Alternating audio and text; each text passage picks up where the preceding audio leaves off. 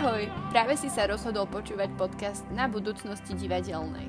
Pohodlne sa usaď a prajeme ti príjemné chvíle strávené v tôni divadla.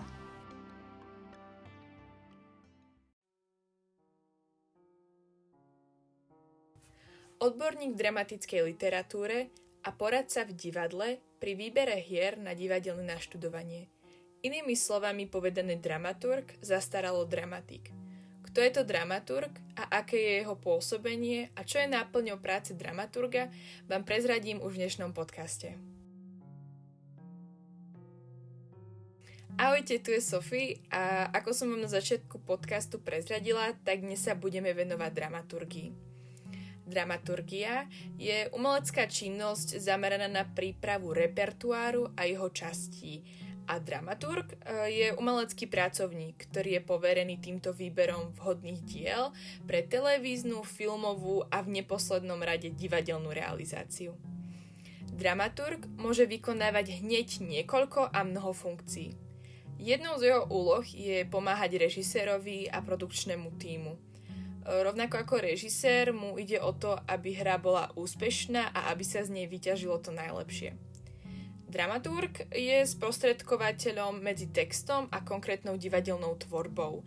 Jeho úlohou je sa naučiť čo najviac informácií o hre, ako o jej štruktúre, témach, jazyku a podobne.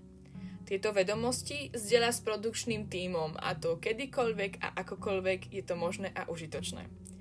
Dramaturg pomáha neskôr režisérovi rozvíjať koncept a poskytuje mu počas skúšky ďalšiu sadu očí a uší, ktoré režisérovi majú pomôcť koncept čo najefektívnejšie zrealizovať.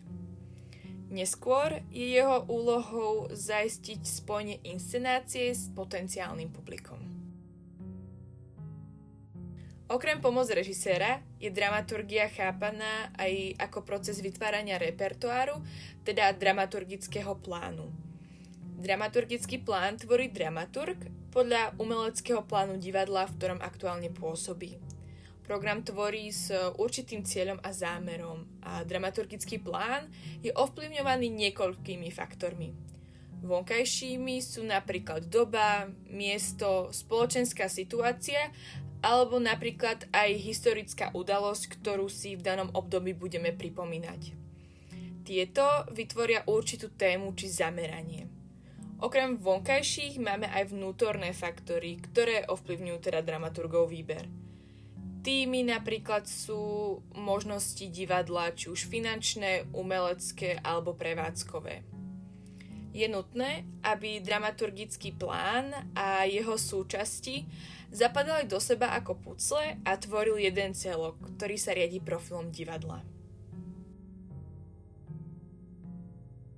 A kto bol prvý dramaturg, alebo kde naznačujeme počiatky dramaturgie, nie je to úplne tak isté, ale filozof Gotthold Ephraim Lessing je považovaný za prvého dramaturga – od roku 1767 pracoval ako literárny a umelecký poradca a kritik v Nemeckom národnom divadle v Hamburgu a tým si získal titul prvého divadelného dramaturga.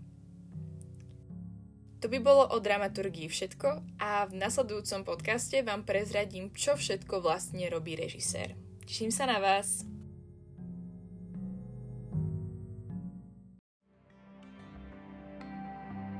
Ďakujeme a snáď sa čoskoro počujeme pri nasledujúcom podcaste. Určite nezabudnite navštíviť náš Instagramový profil Sen budúcnosti divadelnej, ak nechcete, aby vám ušli novinky zo sveta divadla či dôležité informácie o podcastoch alebo o našej družine šiestich statočných. Majte ešte krásny deň a pomôžte nám spraviť divadlo väčšie.